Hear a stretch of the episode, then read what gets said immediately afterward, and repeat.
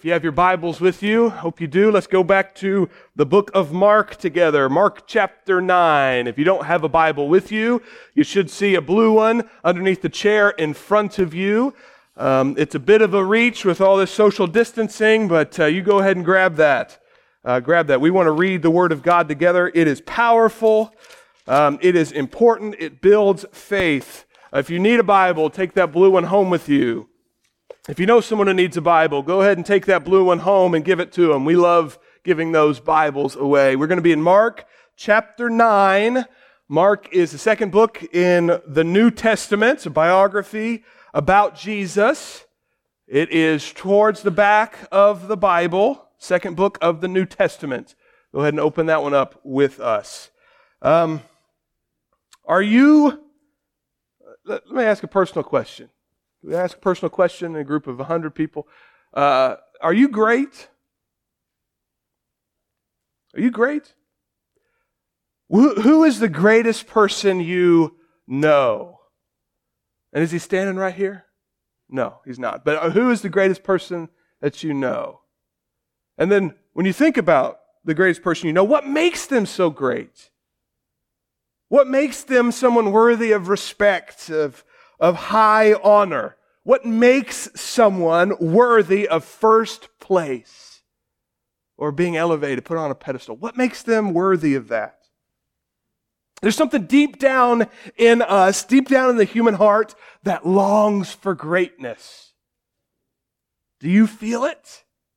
Do you long for greatness? Do you long to be called worthy of respect? Do you long for that like I do? I think we all do. And this has been the case for the human heart for thousands of years. In fact, in Jesus' day, in Jesus' day, there were religious sects that would all gather once a year to reevaluate everyone's worth and everyone's social status. How would you like that? Next week, when you come to church, we're going to rank everybody from first to last. Would you like that? Some of us might because we think we'll be number one. But no, I wouldn't like that. No. Can you imagine? They would rank each other once a year to determine where a person could sit. We'll rank you next week, and Walter will be right down front because he's number. Maybe that's the last. That's spit range, right? So maybe that's last place goes right there. Sorry, I, I promise I won't, I won't. They determine where a person could sit. They, they determine your social status that one day of year, uh, a year to determine how great you are determines when or if you could speak. Now, we might not have an official day to determine greatness, although I think we could argue that maybe Tuesday was that day to determine greatness. We might not have a specific day, but I believe the rules probably remain the same. Perhaps the greatest person is the wealthiest. Jeff Bezos, Amazon, net worth of $188 billion. What do you do with that much money? I don't know, but I'd be willing to try to find out, wouldn't you? Is that the greatest? Perhaps the greatest person is the most powerful. Perhaps the greatest person is most powerful. Perhaps it's Donald Trump. And then in a month, it will be Joe Biden. Maybe that determines who is the greatest. Or maybe it's the most beloved. Maybe it's someone like Mother Teresa or some famous celebrity. I like Tom Hanks. You like Tom Hanks? No one cannot like Tom Hanks. Maybe he's the greatest. Maybe it's the greatest athlete. You know where I'm gonna who I'm gonna say. Patrick Mahomes. We got a Patrick Mahomes jersey right in the back there too. Maybe Patrick Mahomes is the greatest. And you fill in the blank. Maybe you think the greatest person would be the greatest mother, the greatest father, the hardest worker, the smartest sibling. However, exactly we tabulate the scores, we want greatness and we want others to recognize how great we are. Or maybe you're in another camp. Maybe you've just surrendered to the idea that you'll never be great. You're still playing the game, but maybe that's where you are. Well, The world might have a million different ways to determine who is great. We might have a million different ways running through our minds to determine who is great. But as believers, who do we need to go to to, to set the rules for the game? The King of Kings. We need to see Jesus. Who does Jesus consider great? Would Jesus consider me great? Who does Jesus think ranks the highest?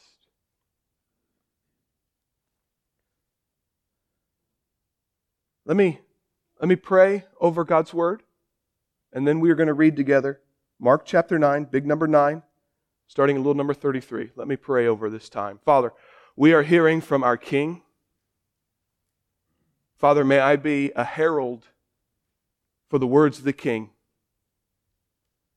Father, empower me to be able to say what you want to say, no more and no less. May we hear from our King clearly. And Father, may we strive for greatness in the eyes of Jesus. May this church strive to be great in the eyes of Jesus. It's in His name we pray. Amen. Let's read together. Who does Jesus think is great? Mark chapter 9, verse 33 goes like this. And they came to Capernaum. And when he was in the house, he asked them, What were you discussing on the way? But they kept silent. For on the way they had argued with one another about who was the greatest.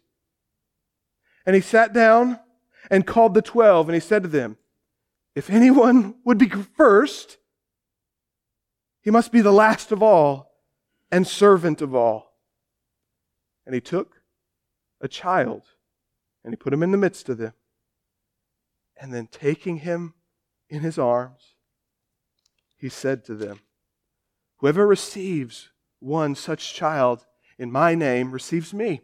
And whoever receives me receives not me, but him who sent me. Okay, we're going to stop right there. Who's great? Well, we might tabulate the scores different, but we know how the disciples were determining who was different. We know we, we could figure out who they thought was the greatest. The disciples thought this is what this is who greatness is for the disciples. The greatest disciple is this whoever went up the mountain with Jesus to see Moses, Elijah, and Elijah, and to hear from God the Father, and to see the cloud of the glory of God fall on Jesus.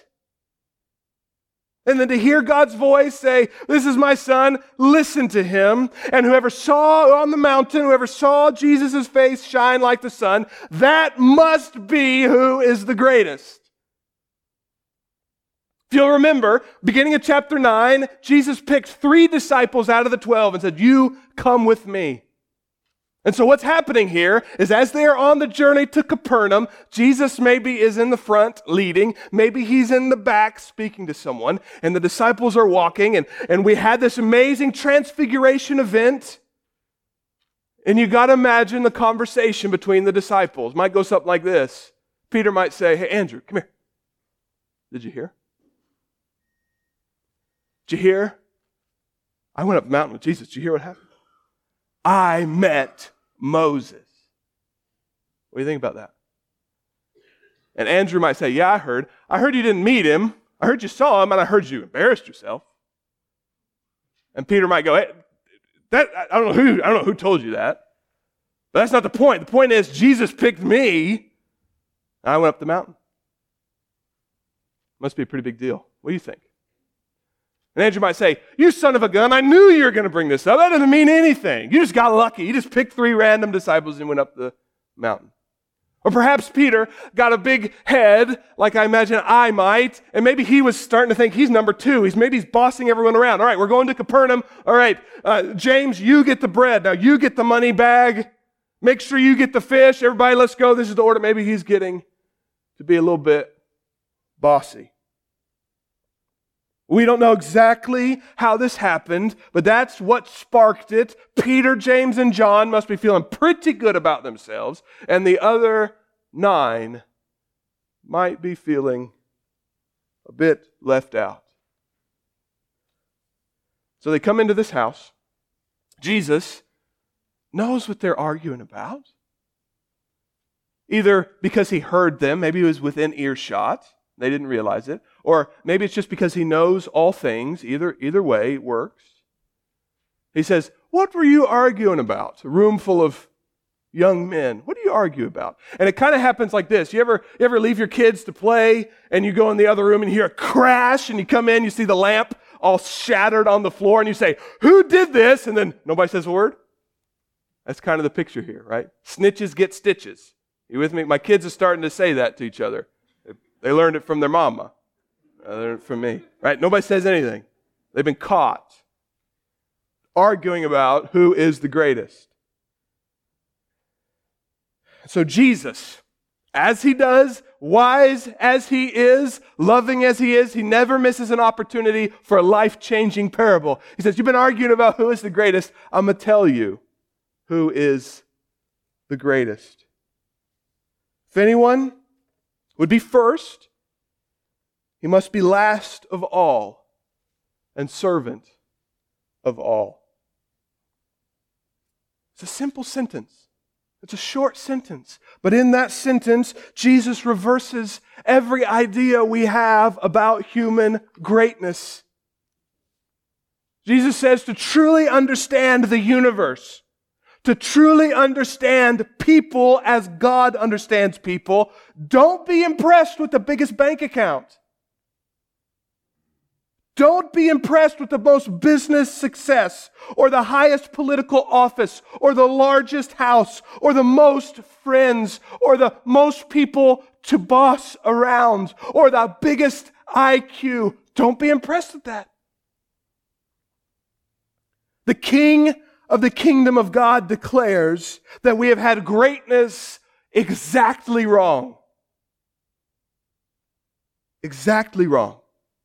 For the only standard that matters, God's standard, for the only place that will matter for eternity, the kingdom of heaven, and in the only opinion that matters, Jesus's, the one who is truly great will make himself last. The one who is truly great will make himself a servant of all. Short sentence. Just sent the disciples' whole worldview spinning out of control. And Jesus explains himself. He, he says that sentence and then he shows it. He plays out this parable. And this is how he played out the parable. Psst, hey. Hey, come here. Yeah, come here. He goes and he gets, they might be in Peter's house. Peter's from Capernaum. Maybe this is Peter's son. Hey, Joshua, come here. Three year old little Joshua, come here. Yeah, it's okay. I know these guys are scary guys, but come here. I know we're talking. It's pretty intense. Come here. And he comes, he takes little Joshua, and he sets them, he sets him in the middle of the disciples. And this parable, this child is the parable teaching us who is truly great. So what is he saying? Here go, Joshua. You stand, stand there, and you kind of imagine that they probably just stood. Maybe Jesus just stood there and he's just playing with the kid, talking with the kid, ruffling his hair. Waiting to that moment where it gets awkward.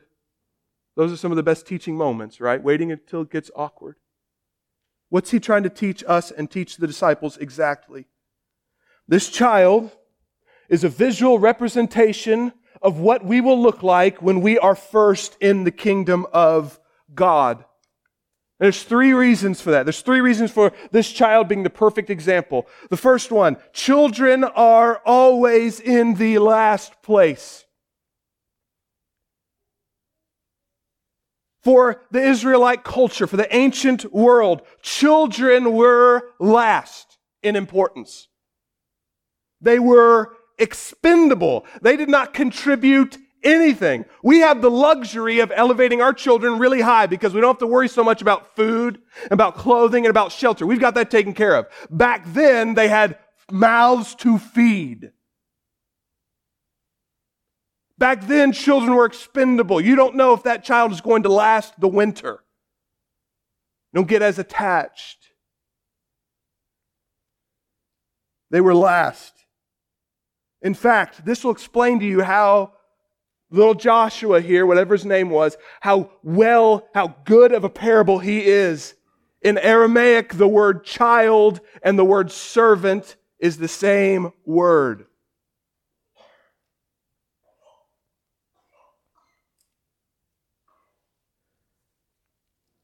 They are the least likely to be served. They are last place. They are least thought of. And Jesus says, if you are to be great in the kingdom of God, this is what you look like.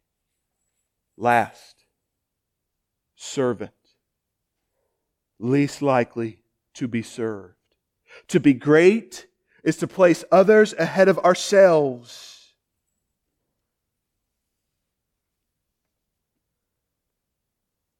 So, if that's the idea, this is to be great, to be like this child who is in last place. Let me ask you this How are American Christians doing with greatness?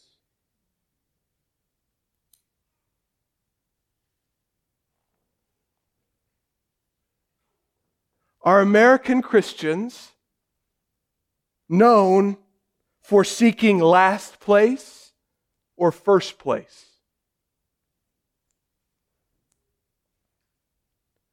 When non believers think of the American church, do they think of a church that is desperate to put others ahead of themselves?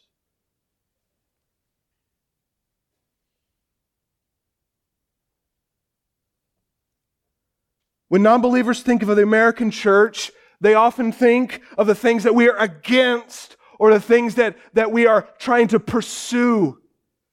Things like abortion and marriage, protesting righteousness, lawsuits about the Ten Commandments. These are things that go out among the world, and these are things that they think of when they think of American church. And those are good things, are they not? Those are good things. But in our pursuit for these things, are we also known for trying to be last place among our neighbors? Do non believers see servants of all when they think of the American church? I'm afraid that's not what they think.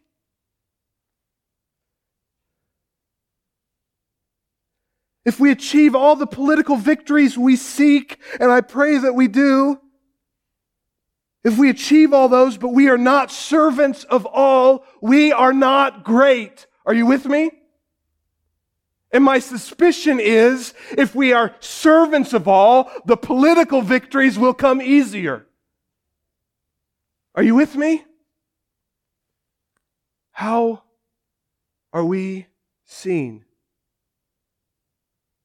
to the world?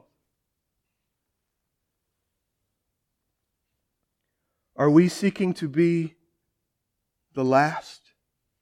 Are we seeking to be the Joshua of the world? To be great, Jesus says, is to place others ahead of ourselves and then be content where we are. And we could be content where we are because we have Jesus. Are you with me? That's the entire point here. You're going to be a child. You're, you're going to seek to, to be powerless. You're going to seek to put others ahead of you. You're going to seek to be in last place. And you are going to be content because you have Jesus. We are content to be in last place because that's where Jesus is. Was he not servant of all? Was there anyone who had total power and yet gave it all up to hang on a cross? Was there anyone more powerless than Jesus when he hung on the cross? We are okay being last because Jesus is last and we want Jesus. We love being a servant of all because we see our dad, Jesus, being servants of all. We can be in last place. We can be content because we have Jesus. So, are we pursuing first place or last place? Are we pursuing worldly greatness or worldly weakness? To be great in the eyes of the world, to be great in our own eyes, is to be last in the eyes of Jesus. And this is great news. This is great news. Because that means we can be poor and be great. Isn't that good news? And the good news, that means we can be dumb and be great. Isn't that good news? Good news for me. We can be powerless and be great. How does the persecuted church do it? How can they do it? How can the Chinese underground church do it when every time they turn around, the government rips the cross off their building? How can they do it? How can they do it and not just abandon the Christian faith? Because they realize that greatness is about being last. That's great news. That's great news. To be great in the eyes of Jesus, it's worth repeating because it is the main point. To be great in the eyes of Jesus is to place others ahead of ourselves, and we can be content in that because we have Jesus. Paul says it this way in a letter to a church in Philippi. He says, I have learned to be content whatever the circumstances. I know what it is to be in need. I know what it is to have plenty. I have learned the secret of being content in any and every situation whether well fed or hungry, whether living in plenty or want. This is the secret. You ready? This is the secret to contentment. I can do all things through Christ who strengthens me. It's not about, that verse is not about throwing touchdown passes. It's about saying, I can be last. I can be persecuted. I can be hungry because greatness is not about wealth or prosperity. It's about having Jesus, and I have Jesus. I have Jesus. Joshua is the perfect example because children don't rank people. How is he the example for greatness in the kingdom? How are we supposed to be like this little three year old boy? Well, children don't rank people. I've got a three year old, and we teach children to rank others pretty quickly. But my three year old, I haven't corrupted her at this point. So Charlie, she doesn't, she, she, you're a person. People are fun to play with, so you are fun to play with. She doesn't care what you look like. She doesn't care your skin color. She doesn't care your bank account. She doesn't care any of that. You're a person and people are good. She loves you. That's children. That's what makes Christians great if we are like children. The disciples are busy ranking one another based on perceived value, but young children say, You're a person. You're valuable. And they don't have the theology to get down deep in that, but they say, You're a person, you're valuable. Guess what? God believes the same thing. You're a person, you're valuable. Why? You're made in the image of God, and that makes you unbelievably valuable. No matter your IQ, no matter your bank account, no matter anything else, that is what makes you more valuable than every star in the universe. You're made in the image of God. So think about it. Where do those around you rank? Who has a high place of honor in your mind and why? And how about our church? How about our church? Who ranks highly in our church? Churches are notorious to rank by rank to rank people by size of their tithe, by how long they've been at church, by how loud we can complain.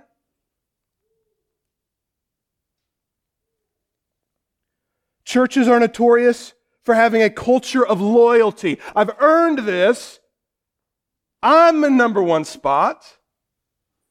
Churches are notorious for a culture of loyalty instead of a culture of love. And a culture of love knows this every person who walks through that door is of infinite value because they're made in the image of God. And because Christ Jesus died for them and calls to them, all who repent and turn to me will be saved. They're of infinite value. Doesn't matter what they can offer this church. Doesn't matter what's in their bank account, doesn't matter how smart they are, doesn't matter their talent, doesn't matter any of that. If they walk through those doors, they are all tied for first place. That's how children think. That's how children think. A great church in the eyes of Jesus will be a church that embraces every believer as if they are the most important person on the planet. And they will embrace every non believer as if they are made in the image of God and we are desperate to be with them forever. Poor, rich, new, old, young, old, all equally embraced. A church filled with children are going to see a new face come through the door and say, Emergency! Emergency! They're going to see someone sitting by themselves say, Emergency! The image of God is sitting by themselves. We need to make sure they are embraced and loved in this place. You're a person, you're fun, I'm going to play with you. That's what Charlie would think. That's how we need to think. Children don't rank people. The third reason that Jesus uses Joshua, whatever his name was, sitting right here, is that children are safe. Why should Christians pursue being, a, being childlike? Because children are safe. I never worry about what a child is thinking about me. I'm not worried that a three year old is judging me. I'm not worried that a three year old is scheming against me or gossiping or slandering. I'm not worried about a three year old having malicious intent. Children put us at ease. You can let your guard down around a child. You can feel safe around children. While those disciples are tensely arguing and competing for our orders in line, children are at ease.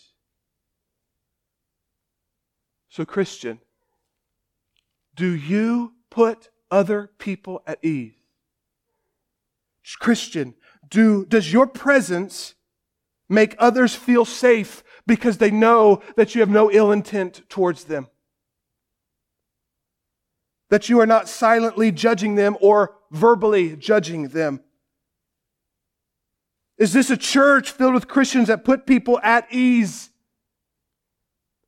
If we're going to see God make a thousand faithful followers through Trinity, we must be a people that is safe.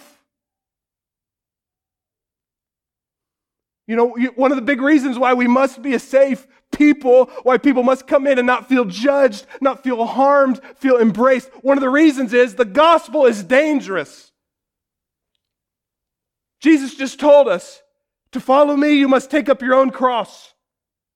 To follow me, you must repent, turn from your sin, and come to Christ. To follow me, you might lose your family. The gospel is dangerous. The gospel is offensive, so God's people must not be. If we must offend, may it be the gospel that we proclaim.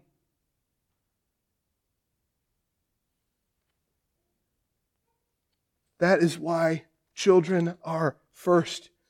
To be, to be like the child is to be great in the kingdom of God. And this child is not just our example for living. This child is not just our example for living, but this child is also a test to see if we are living as great in the kingdom of God.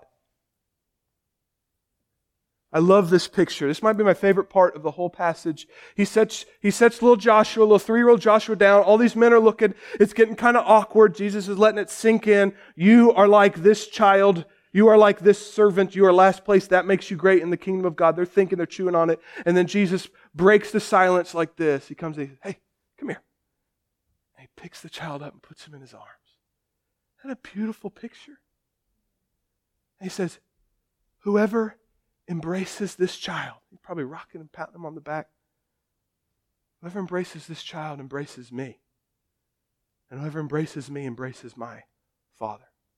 So not only are we to be like this child, not only is the child our example, but the child is a test to determine if we are living as great in the kingdom.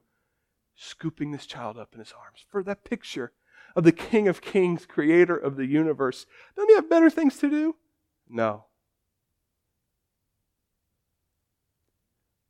Everything in the universe hangs on the word of his power, the scripture says.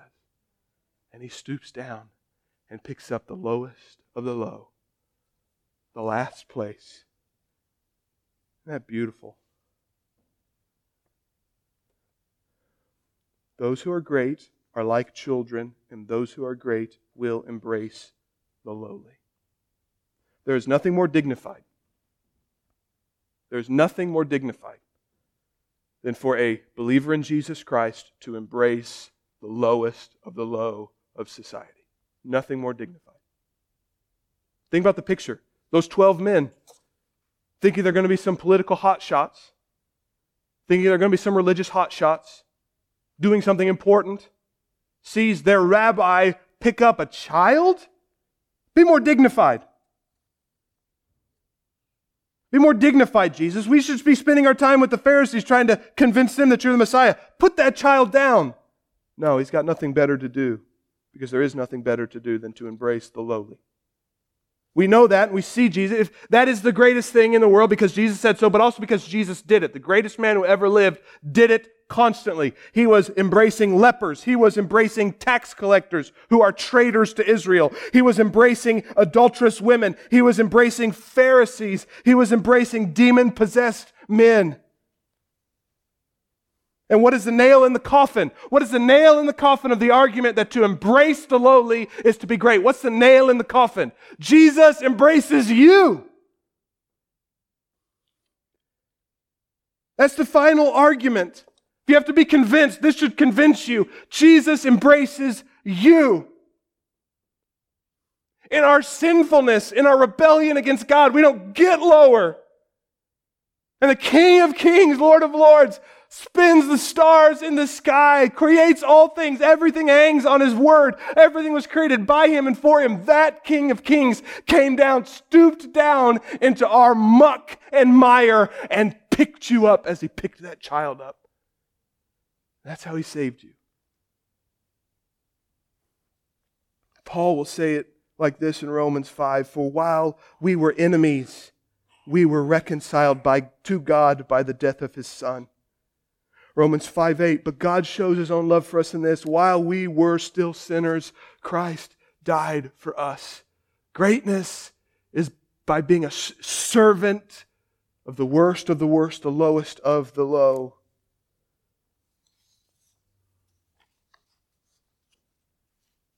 Lowest of the low. So, if Christ has embraced you, like when he picked up that little child, it's okay. I'll take care of you. If he embraced you that way, who are you too good to embrace, Christian? For them, it was a child, expendable, doesn't contribute, dies often and early. Are you embracing the children of your society? Perfect timing. Are you embracing the children of your society? And yes, that means literal children, but it also means the people who are lowest of the low to the world. And it also means the people who are lowest of the low to your own heart. And so let's do this. Let's end right here. Let's end with this question. I've grown up in churches like ours, intimately familiar with American Southern Baptist evangelical Christianity.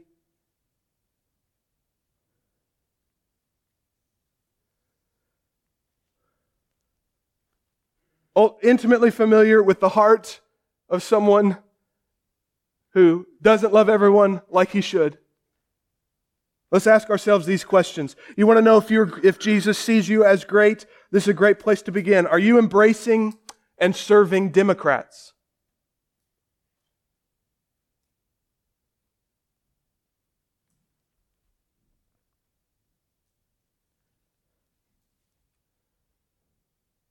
be an equal opportunity offender? Are you embracing and serving Republicans?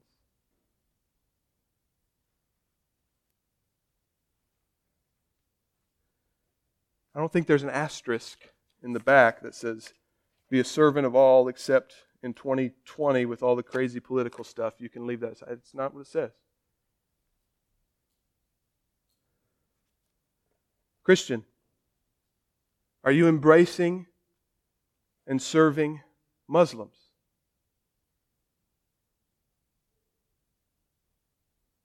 Is there an exception? No. Are we embracing and serving poor people? Are we embracing and serving people on welfare? Are we embracing and serving mask wearers? Are we embracing and serving non mask wearers? Are we embracing and serving old people? I know we don't have any of those in the room, but if they were here, would we embrace them and serve them? Are we embracing and serving young people? Young people like me, we're going to make boneheaded mistakes, church. Are you embracing us? Are you embracing people with different opinions than yourself? Are you embracing and serving people with different skin color than yourself, different cultural backgrounds than yourself. Church, are we embracing and serving the church around the world who's under persecution? Are we serving them or is that their own problem? As American church, it's the wealthiest church the world has ever seen, the safest church the world has ever seen. Are we embracing the lowly churches around the world?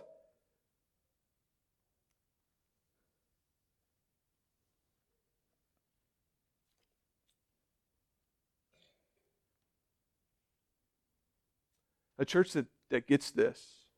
Could be real with each other? A church that gets this. A church that proclaims the gospel clearly from the pulpit, from the singing, from the Sunday school, from the small groups. A church that proclaims the gospel clearly and doesn't back it up by loving the lowly. That church will not change this community.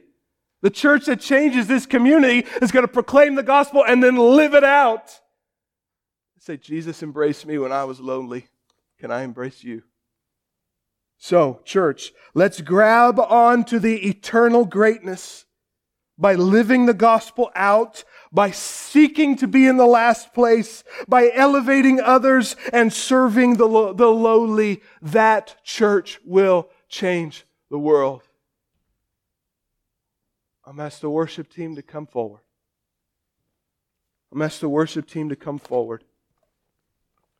Really clear, easy questions. Really clear, easy questions. Are you embracing the lowly? In your heart, when I say the word Democrat or Republican, what is going on in your heart when I say that? What goes on in your heart when you think about rich people or poor people? What goes on in your heart when you think about Muslims what goes on in your heart when you think about other people groups? What goes on in your heart?